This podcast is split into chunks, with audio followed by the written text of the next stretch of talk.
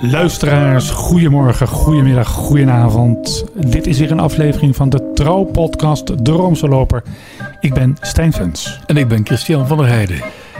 Ja, we zijn er een maandje niet geweest. Christian, eerst maar eens vragen, hoe is het met je? Goed. Ja? Ja, ik ben voor de tweede keer ingeënt. Dus, eh, en dat is inmiddels al meer dan een week geleden. Dus als het goed is ben ik nu voor 90 à 95 procent beschermd tegen besmetting.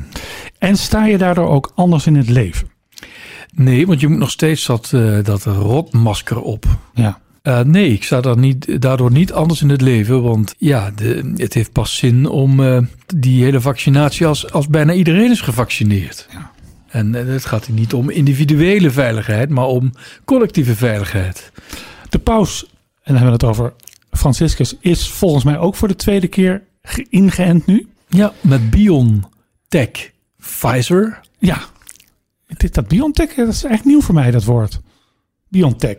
Dat is geen woord, dat is een naam van Oh. een partner van Pfizer. Oh. Waar gaan we het over hebben? We gaan eh, even kort terugblikken op de afgelopen week.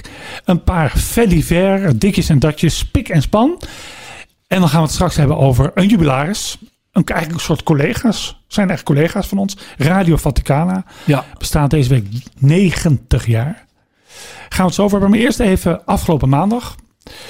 Toen heeft paus Franciscus, ik moet eigenlijk zeggen, eindelijk zijn toespraak gehouden voor het corps diplomatiek dat geaccrediteerd is bij de Heilige Stoel. Uh, dat was niet in die, uh, normaal is dat volgens mij in de Sala Reggia. Het was nu in de Aula della Benedizione. Ben je daar was geweest? ik heb niet de eer uh, gehad om daar ooit te mogen vertoeven. Ja. Maar ik zou er wel heel graag een keer kijken. Want het is, het is de, de hal der zegeningen. Ik vind het mooi om aula te vertalen met hal. Want het is een enorme hal die zich uitstrekt over de hele breedte van de façade van de Sint-Pietersbasiliek. En die komt dus uit op die loggia's. Die uitkijken weer op het Sint-Pietersplein. En inderdaad, daar zijn alle ambassadeurs ontvangen. Ik denk ook dat ze dat gedaan hebben om uh, zo die anderhalve meter uh, ten opzichte van elkaar uh, te betrachten. Ze zaten allemaal een beetje schuin. En ja, de paus heeft het gehad over de economie. Ja. En tegen de slavenhandel en wat dies meer zei. Het, het heet een nieuwjaarstoespraak. Ja, dat is februari. een beetje raar in februari. Ja. Maar oorspronkelijk was die gepland voor 25 januari. Ja, want toen had hij Ischias, daar ja. hebben we het de vorige keer al uitgebreid over gehad. Ja, dat, dat blijft hem toch wel apart te spelen. Je ziet ook dat hij moeilijk loopt. En hij praat zo moeilijk. Ja. Maar hij heeft altijd al een beetje iets amechtigs gehad. Hij, hij, komt heel, heel langzaam op gang. Zijn persoonlijkheid kan de mensen enigszins enthousiasmeren. Maar je kunt niet zeggen dat hij charismatisch spreekt. Nee, nee. Dus ik, ik verbaas me er nog steeds over dat hij, dat hij toch nog steeds mensen enthousiast kan maken. Zou Ja. het dan puur op inhoud zijn? Nou, en op, uh, op uh, wie hij is. En uh, de, de, de paus. Dat is toch, je ziet ook dat. ik volg dan ook een paar ambassadeurs bij de Heilige Stoel op, op Twitter. Het is ook een soort verjaardagsfeestje. Hè? Ze zien er allemaal op hun, op hun mooiste uit. De, de jarige CQ de Paus wordt ook toegesproken door de deken van het diploma, diplomatenkoor. Dat is de ambassadeur van Cyprus bij de Heilige Stoel, Georges Polide. Hij zat in een rolstoel en hij spreekt de paus aan in het Frans. Dat is de, dat is de diplomatieke taal. taal. En ik kan me volgens mij herinneren dat Benedictus XVI wel in het Frans sprak, maar dat doet deze paus niet. Hè? Deze paus spreekt gewoon Italiaans.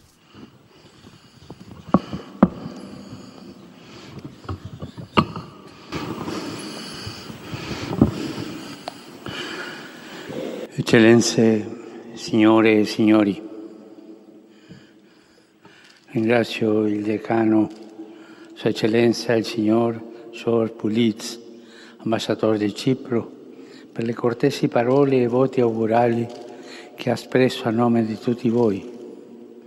E mi scuso anzitutto per gli inconvenienti che la cancellazione dell'incontro previsto il 25 gennaio può avervi causato. En de paus pleit eigenlijk in die toespraak en dan een beetje het hele jaar door. Hè. Dus hij had het ook over uh, de overeenkomst die de Heilige Stoel met China heeft ge gesloten. Over de benoeming van bisschoppen. Over verdragen van de Heilige Stoel met Burkina Faso en Congo. Hij had het natuurlijk ook over uh, corona. Hè, de coronapandemie. En het feit, en hij pleit er dan voor een Copernicaanse revolutie. In de... In het denken over de economie. Ja, en ik zal hem even helemaal even. eh, Ga je nou uitleggen wat Copernicaans betekent? ja, moet ik dat doen? Ik denk dat ons publiek dat wel weet. Dat we het hebben over Nicolaus Copernicus, geboren in 1473 en gestorven in 1543. Het was geen Pool, het was geen Duits, was meer, hij, hij was Pruisisch eigenlijk. Hè? Maar hij was wel priester. Hij was wel priester. En hij, het was een, als een wiskundige, het was een astronoom. En hij is de uitvinder van het heliocentrisch model. Dat zegt dat de zon en niet de aarde in het centrum van de toen bekende planeten en vaste sterren stond. Ja, Ja. ja. dat is toch. Ja. toch- En het wordt natuurlijk aardig dat een paus het woord Copernicaans gebruikt. Vind ik altijd wel fijn. Hè? Nou, hij de paus. Ik citeer en trouwens volgens mij een vertaling van Christian van der Heijden, maar ik zeg het toch maar even voor. Dit, we hebben nood aan een soort Copernicaanse revolutie die de economie ten dienste stelt van de mens en niet omgekeerd.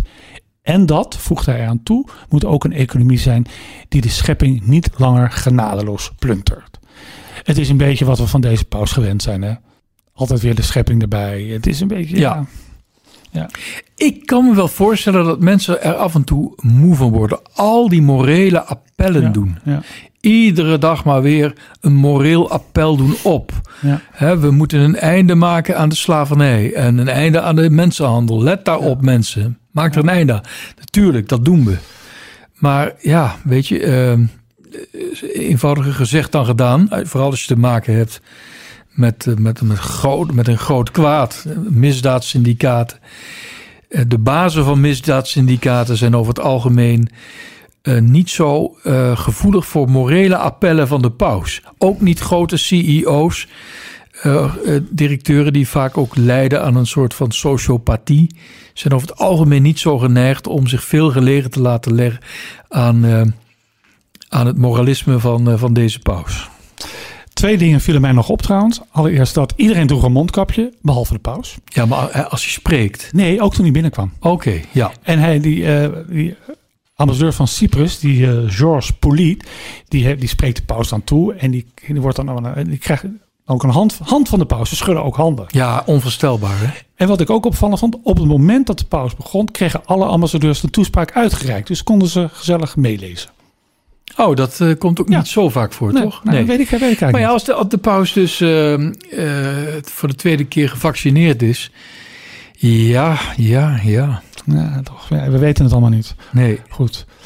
En we ik weet even- wel dat, eh, dat er, een, eh, dat er een, een, een Franse religieuze, Ja, hè, die was 116. Ze wordt trouwens, of is al inmiddels geworden, 117 jaar oud. ja. Die heeft eh, de coronabesmetting overleefd. Zij was asymptomatisch. Ze was niet eens ziek. Ja, En zij is volgens mij de ene oudste mens op aarde. ja, Ze is dus inmiddels 117. De oudste is een Japanner ja, ja. ja. van 118. ja. En het mooie vind ik dan toch wel, ja, dat, en daar houden wij ook van, hè? Van, eh, de- van die dat soort vrouwen, hè? dus eh, nuchter, eh, gewoon beide benen op de grond. Hè? Er werd dan ook gevraagd of ze nou bang was om dood te gaan. Nee, zegt ze dan, ik was niet bang, omdat ik niet bang ben om te sterven. Ze zou eh, het, het mooi vinden als ze kon worden herenigd met haar grote broer, grootvader en grootmoeder. Ze noemt niet haar ouders. Maar ja, ze is, ehm, als het goed is, viert ze dus, heeft ze dus inmiddels haar 117e verjaardag gevierd. Alleen op het feestje konden vanwege de besmettingsrisico's minder medebewoners, medebewoners aanwezig zijn dan voorafgaande jaar. En ze is dus religieuze. Eh, Ja. En ja, ze is niet. eh, Ze Ja, ik- een non noemen, Christian. Ik zou dat niet doen. Eh, niet omdat ik iets tegen het woord non heb. Ja. Heel veel religieuze of en ook, ook eh, politiek correcte katholieken beschouwen dat als een scheldwoord. Wat Ja. het volgens mij helemaal niet is. Non eh, heeft ook een verwantschap met het Italiaanse nonna. Ja. En dat betekent Grootmoeder. grootmoeder. Nou, dat is toch prachtig. Ehm, maar weet je, ik zou het woord non reserveren voor eh, vrouwen die religieuze geloften hebben afgelegd. Ja. En zij is namelijk lid van niet eens een religieuze congregatie, maar van een eh, sociëteit van apostolisch leven. Ja. Gesticht door Vincentius Apollo. eh, de dochters van liefde. En die hadden vroeger van die vliegkappen op. Ja. Iedereen die fan is van het genre onderbroeken lul van eh, Louis de Funès kent dit type, eh, ja, non zal ik het maar zeggen. Wat eigenlijk geen nonnen zijn. Met die, met die grote vliegkappen. Hè, die, Ja, in de zomer maar- is het natuurlijk wel ventilerend. ja, maar die zijn dus eh, afgeschaft in de jaren 60. Zij hebben nu wel een soort ja, blauw hoofddoekje eigenlijk. Ze heeft dus corona overleefd en eh, 117, nou daar zeggen we u tegen. Ze is geboren in 1904, eh, 11 februari 1904. En ze heeft dus de Eerste Oorlog meegemaakt, de opkomst Stalinisme, De eerste, opkomst de eerste wereldoorlog. Ja, opkomst Stalinisme, opkomst fascisme, Tweede Wereldoorlog. Eh, de nederlaag van eh, Oranje in de WK-finale van 74. Dat is, Dat heeft ze allemaal meegemaakt, hè? Ik, ik kan me herinneren dat John Cleese eh, heeft eh, verteld over zijn moeder. Die is 102 geworden, zijn moeder. En dan heeft ze dit meegemaakt en dat meegemaakt en Stalinisme. En toen zegt ze iets ook, without even bothering. Zoiets zegt hij, ja. ja.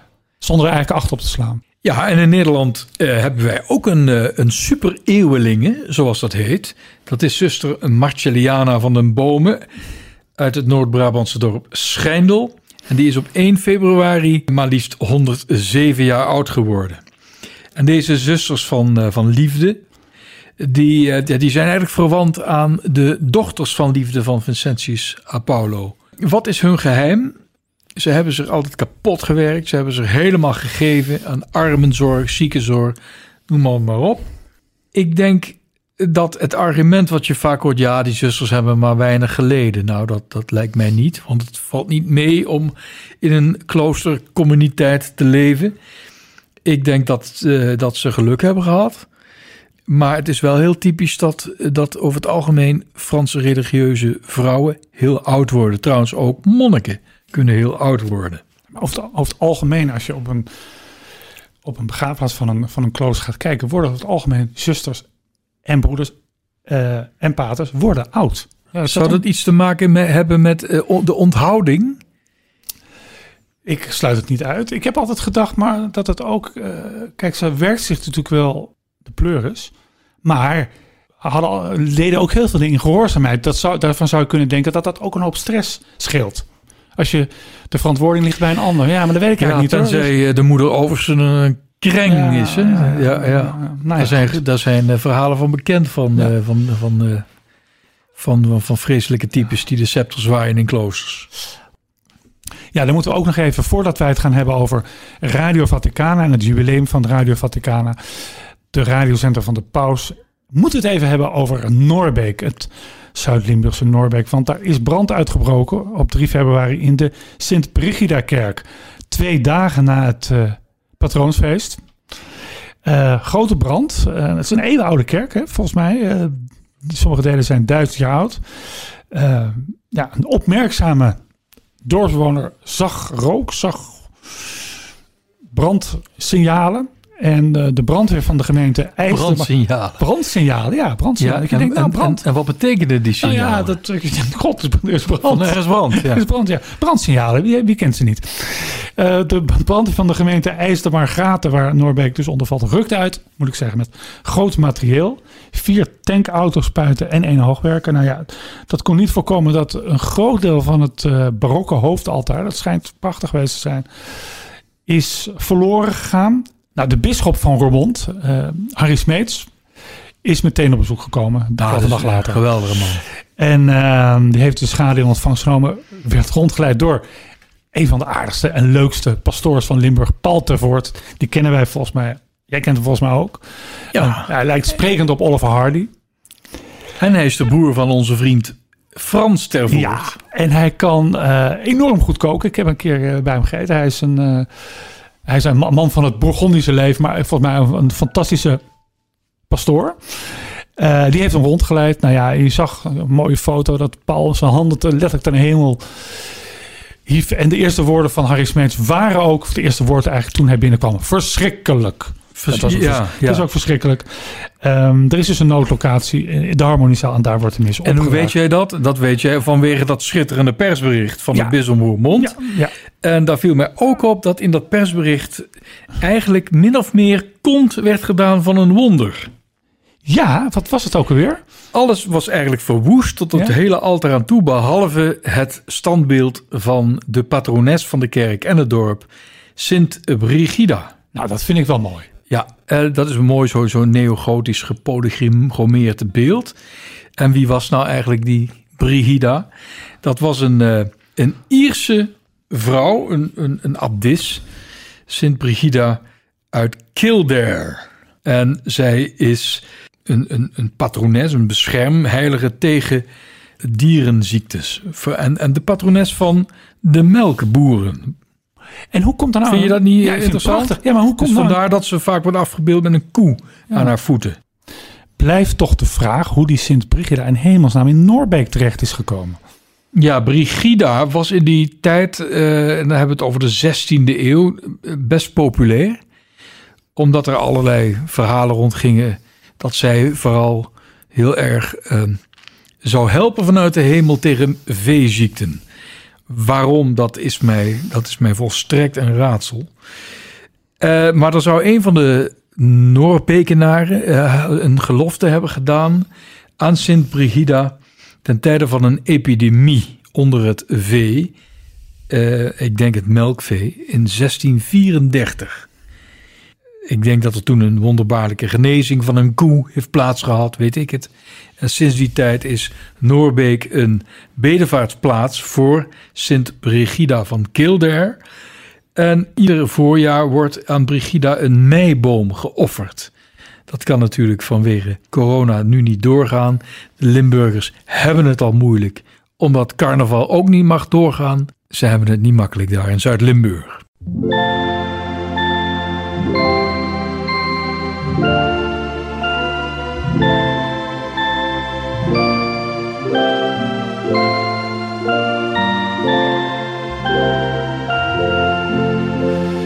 Ja, luisteraars, we gaan het hebben over collega's van ons. Radio Vaticana, de radiozender van de paus. Daar wordt altijd bij verteld La Voce del Papa, dat het de stem van de paus zou zijn. Viert op 12 februari zijn 90ste verjaardag. Ja, zijn eerste verjaardag. Dan 12 februari 1931 was de eerste uitzending. Een- natuurlijk een toespraak van de Heilige Vader. Dat was toen Paus Pius XI. Eh 90 jaar. eh, er worden uitzendingen gemaakt, ik geloof in 47 talen. Eh, Ja, en het Nederlands niet. Nederlands niet. Wel Duits, Engels, allerlei Afrikaanse talen. Vietnamees. Vietnamees. Eh, ik... Kirundi. ja, nou, het was ook altijd op de, op de te horen, Radio Vaticaan, op de, ook in Europa nog op de korte golf en de middengolf. Daar is men in 2012 mee gestopt. Want ja, toen had iedereen eh, eh, natuurlijk internet en dat op zijn telefoon eh, zitten. Maar kijk, wat is nou eigenlijk de, de waarde van die radiozender? Je zou kunnen zeggen dat het, dat het in die zin valt onder het, de hele houding van, het, va- van de Heilige Stoel als het ging om, om informatie, communicatie, de moderne communicatiemiddelen, zoals ze altijd zeggen, is dat het eigenlijk altijd in diensten stond van de paus. Defensief. Dat wil zeggen, de paus moet beschermd worden tegen leugens en onwaarheden die hij naar zijn hoofd geslingerd krijgt. Alles stond ook in teken van de paus. Alles wat de paus deed, en volgens mij is dat nog steeds zo, nog steeds dus doet, wordt uitgezonden door Radio Vaticana. Ik ben daar een paar keer op bezoek geweest. Onder meer voor de serie Kijk het Vaticaan. En toen sprak ik daar met Sean Patrick Lovett. Die was toen, eh volgens mij is, dat een Ier. Die was eh, programmaleider van 105 Live. Dat was maar, de FM-zender van Rome, van Radio Vaticana. En toen zei ik van, eh, die, vertelde mij, ja, het heel, gaat heel erg inter, eh, heel veel aandacht voor de luisteraars. Ging ook de straat op om straatinterviews te maken. Toen vroeg ik, hoe zit het dan met de, met de kritiek op de paus? Met kritiek op de paus, kon dat? Nee, ja, zei hij, dat kan. Maar we kunnen heel goed monteren. Met andere woorden, dat knipt ze eruit. Toen vroeg ik, nou, dat is dus censuur. Nee, zegt hij, dat is niet onze taak. Onze taak is de paus te helpen bij zijn, en bij zijn werk, bij zijn, Ja. bij, zijn, bij zijn ambt dat hij vervult voor de hele wereldkerk. Ja, dus een echte journalistieke missie hebben ze niet. Het Nee. is letterlijk een propaganda eh, machine, Ja, omdat het, eh, eh, het is opgericht om propaganda te maken voor het pauschap. Ja. En het evangelie. Dat eigenlijk wel, ja. Dat, en, dat, en, dat voert dan weer terug op de, de, de, de kranten als de Romanen, die juist in de tweede helft van de 19e eeuw is opgericht. Toen het Vaticaan letterlijk onder vuur lag van de, de, de, de, de troepen van het nieuwe koninkrijk Italië. Dus Maar dat is, eh, daar is een soort, hij heeft een soort defensieve houding ontwikkeld, die eigenlijk, die eigenlijk nog in alle journalistieke uitingen van het Vaticaan ja, dat was terugziet. eigenlijk overgenomen van de krant, L'Osservatore Romano. Ja. En ik weet nog dat ik Sean Patrick Laffitt vroeg, ja, hoe gaan jullie dan bijvoorbeeld om met, eh, hè, dat was, eh, ik heb hem, toen ik hem sprak, interviewde, was denk ik 2007, 2008, met al die, met al die misbruikverhalen. Ja, zei hij, ik zeg, nou, daar, die, die, die behandelen wij. Toen zei ik, ja, het valt me wel op dat jullie er pas wat mee doen als het al weken in het nieuws is of zo. Hè? Zei, ja, maar ja, Stijn, luister even. Stel, jouw vader eh, slaat je moeder, mishandelt je moeder. Dan ga jij toch ook niet bij alle buren aanbellen om het te vertellen. Dat hou je binnen zijn huis. Letterlijk. Heeft hij letterlijk zo gezegd. Hm, ja. Nou is er, moet ik zeggen, onder de huidige paus zijn er wel een aantal dingen veranderd. De paus heeft eh, die al die journalistieke, al die communicatie, Nou, journalistiek. nou, ja, al die communicatieuitingen van het Vaticaan omgebracht in één dicasterie, dicasterie van communicatie. En dat heeft er eigenlijk wel toe geleid dat dat Radio Vaticaan ook een beetje onvindbaar is geworden. Nou, volgens mij is zelfs Radio Vaticana als eigenstandige organisatie altijd eh, bestierd door de Jezuïeten Ja, opgeheven. ja, dat is nu ook En niet men, meer zo. Men, men, men doet nog net alsof het bestaat, maar het is eigenlijk ja, een, een onderdeel geworden van Vatican News. Ja, Maar inderdaad, dat dicasterie eh, voor de communicatie bestaat uit negen afdelingen. We zullen ze eens even noemen. Dan hebben we het over eh, het Vaticaanse televisiecentrum. Dus één. Twee, eh, de uitgeverij van het Vaticaan. Eh, dan de krant, hè, Romano. Dan eh, de, ja, eigenlijk wat er nog resteert van de oude pauselijke raad voor de sociale communicatie. Ja, Vaticaanse radio. Dan hebben we ehm, de persdienst, de Sala Stampa van de Heilige Stoel. Dan heb je de fotografische dienst. Dus waar alle hoffotografen zijn ondergebracht, maar waar je ook voor als pelgrim foto's kunt bestellen. En dan hebben we het over eh, ehm, de Vaticaanse internetdienst. En we hebben het over de Vaticaanse drukkerij. het is Dat is allemaal, wat. allemaal onder één hoofd gebracht en dat wordt bestierd hè, eh, door een prefect. Maar dat is een leek. Dat is ook vrij opmerkelijk. Paolo Ruffini. Is er toch ook kritiek op het feit dat deze Ruffini weer een Italiaan is? Heeft die man eigenlijk wel ervaring om zoiets te leiden. Hij was directeur heel lang van eh, het Italiaanse tv-station TV 2000. Maar weer een Italiaan. Daar heeft men bij Angelsaksische Vaticanisten nogal veel kritiek op. Ja. Van, van die Italianen die, die kunnen eigenlijk zich niet richten op de wereld. Die zijn toch een beetje vanuit dat eigen Italiaans-talige wereldje bezig met vooral zichzelf. Nou, Nou, de kritiek, ik weet niet of het terecht is, maar... Nou, ik zei dat er, ehm, dat er eh, wat veranderd is onder deze pauze. En dat is niet alleen de hele organisatie. Maar ik denk ook wel dat de, hele, de uitzendingen wat meer, wat, bre- wat, een wat bredere blik hebben. Ook als het gaat om eh binnenkerkelijke zaken. Dat wat eh, mensen aan het woord komen die in het vorige pontificaat... eh, nou, werden af, niet eens op de telefoonlijst. Die mocht niet eens gebeld worden. Ik denk wel dat er toch ook wel weer, dat het ook alweer naar de andere kant is omgeslagen. Dat het uiteindelijk ook geprobeerd wordt om de huidige paus te steunen in zijn pontificaat. En er heel veel aandacht is voor de speerpunten van eh, deze paus. Voor klimaat, voor armoede, voor vluchtelingen. Daar is niks mis mee. Maar je ziet uiteindelijk dat zo'n radiozender zich toch wel uiteindelijk ook onder deze paus weer plooit naar het pontificaat dat gaande is. Ik vertelde jou, Christian, dat ik heb er rondgelopen. Ik kan me daar een aantal dingen van herinneren. Eh, Namelijk het rookbalkon. Hè. Er zijn ook mensen daar die, eh, die, eh, die roken. Ni- Niets menselijk is de medewerkers van Radio Vaticana vreemd. En die hebben dus, hadden zo'n, toen de tijd een soort balkon. Waar dus een asbak stond en allemaal peuken lagen. En dat had uitzicht op de Engelenburg. Op, de, op Castel San Angelo, op die brug daar. Dat was mooiste rookbalkon, de mooiste rookruimte die ik ooit heb, eh, heb meegemaakt. Terwijl jij niet rookt. Terwijl ik niet rook. En waarom is die zender mij dierbaar? Dat is eigenlijk vooral om het feit dat elke ochtend om half acht daar de heilige mis in het Latijn wordt uitgezonden. Antoine Boudard, de Nederlandse priester die al lang in Rome woont, is een van de priesters die dat regelmatig deed of doet. Dat weet ik eigenlijk niet zo goed. Ik ben er ook geweest. In die, uh, ik luisterde vaak in bed, hè, om half acht, oortjes in.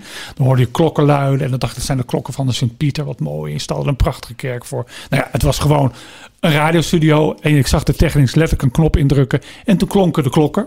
En, uh, dus dat, en nog steeds elke ochtend om half acht. En dat is in het Latijn. En je hebt toch wel het, ik vind het een fijn idee om te weten dat over de hele wereld dan toch mensen naar die mis luisteren. Je kunt je afvragen, laatste punt wat ik hier ten berde wil brengen, is of Radio Vaticano nog wel van deze tijd is. En dan kom ik terug bij die Sean Patrick Lovett, die uh, chef van Radio Vaticana die ik uh, heb ontmoet. Niet meer hè? Niet meer, hij is geen chef meer, maar hij, hij doet er nog wel iets in geloof ik. Die vertelde me ooit dat hij was op bezoek geweest in een vluchtelingenkamp in Kenia of in Soudaan, ik weet niet meer precies. En daar werd hij ongeveer ontvangen als de redder van de mensheid. Toen hij vertelde ook dat hij bij Radio Vaticana wilde. Hij zei, ja, we zitten elke avond op onze transistorradiootje met de hele doorgemeenschap om die radiozender. Want dan horen we de paus. En dan horen we de toespraken van de paus. En dan weten we toch dat jullie ons in Europa nog niet vergeten Ja, ik ken die Sean Patrick Lovett niet persoonlijk, maar ik heb hem ooit horen spreken in de kerk daar Friese. Als hij zoiets zegt, dan heb ik altijd zoiets van, ja, uh, wacht eens even, het is geen journalist, het is een propagandist. En hij stelt dat natuurlijk mooier voor dan dat het in werkelijkheid is, lijkt mij hoor. Ja, Christian, dat kan wel zo zijn, maar ik weet nog dat ik naar dat verhaal luisterde. En sprongen de ik, ik hoorde tranen, tranen opkomen. Ja. En ik zag, ik zag dat ook zo voor me, zo'n zo'n vluchtelingenkamp. En dan, er is weinig eten, maar er is maar één krakende transistorradio. En opeens horen ze... Christus in Ja, ja. Ja, prachtig toch?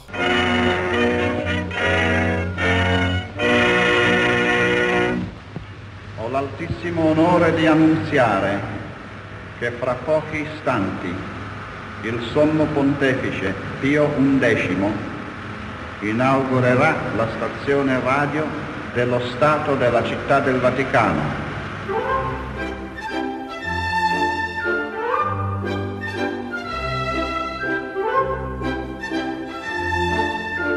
Io Arcano Dei consiglio succedimus in loco principis apostolorum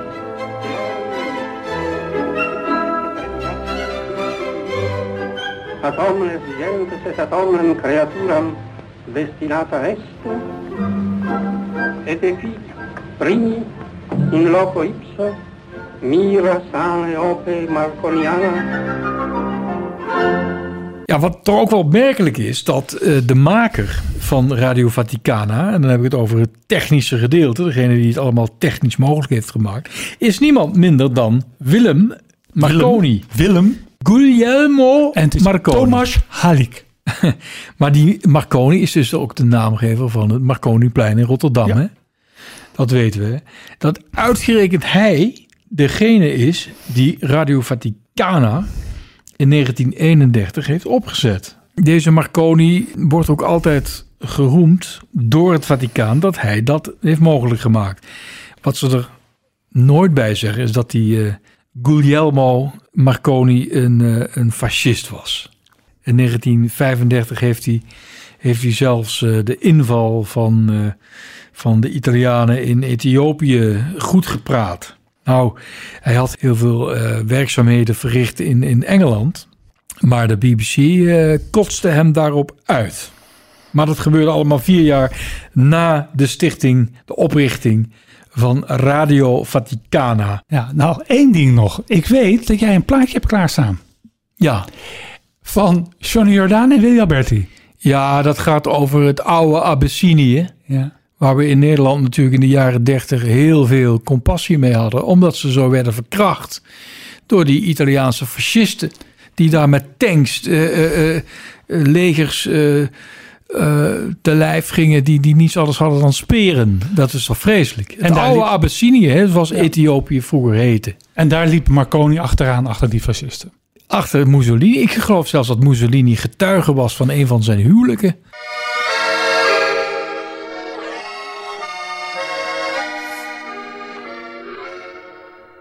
Ik vraag u, ik bid u, ik smeek laat er eens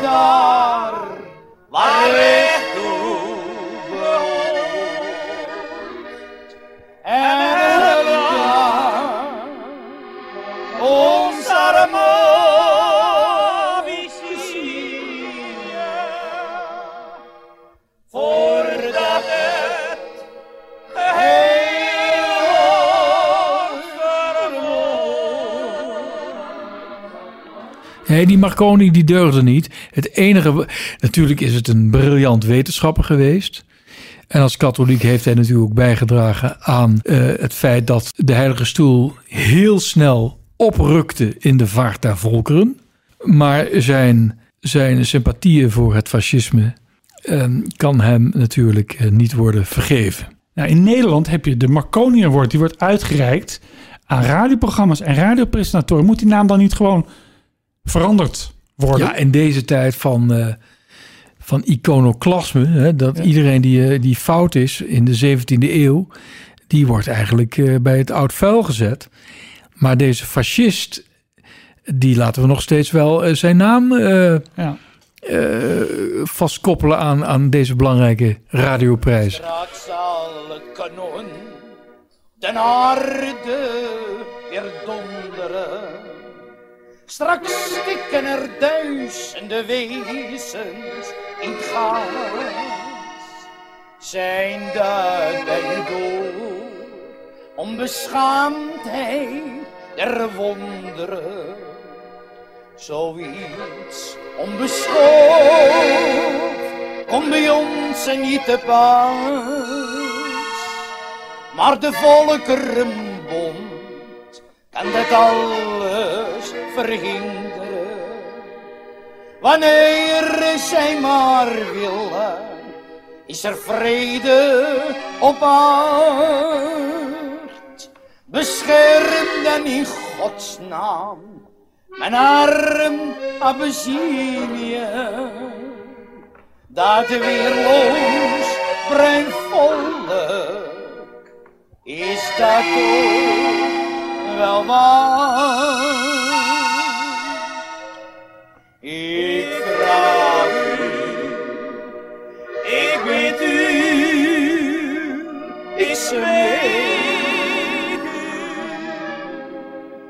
Laat de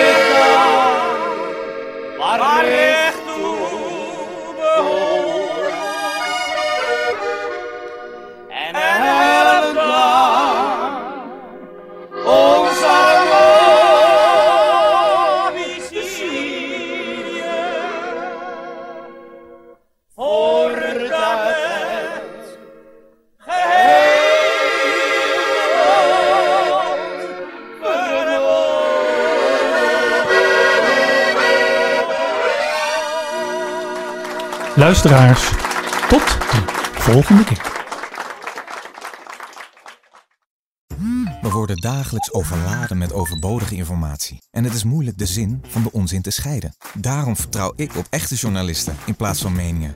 Een krantenmens heeft het gemakkelijk. Word ook een krantenmens en lees je favoriete krant nu tot al zes weken gratis. Ga snel naar krant.nl. Bezorging stopt automatisch en op deze actie zijn actievoorwaarden van toepassing.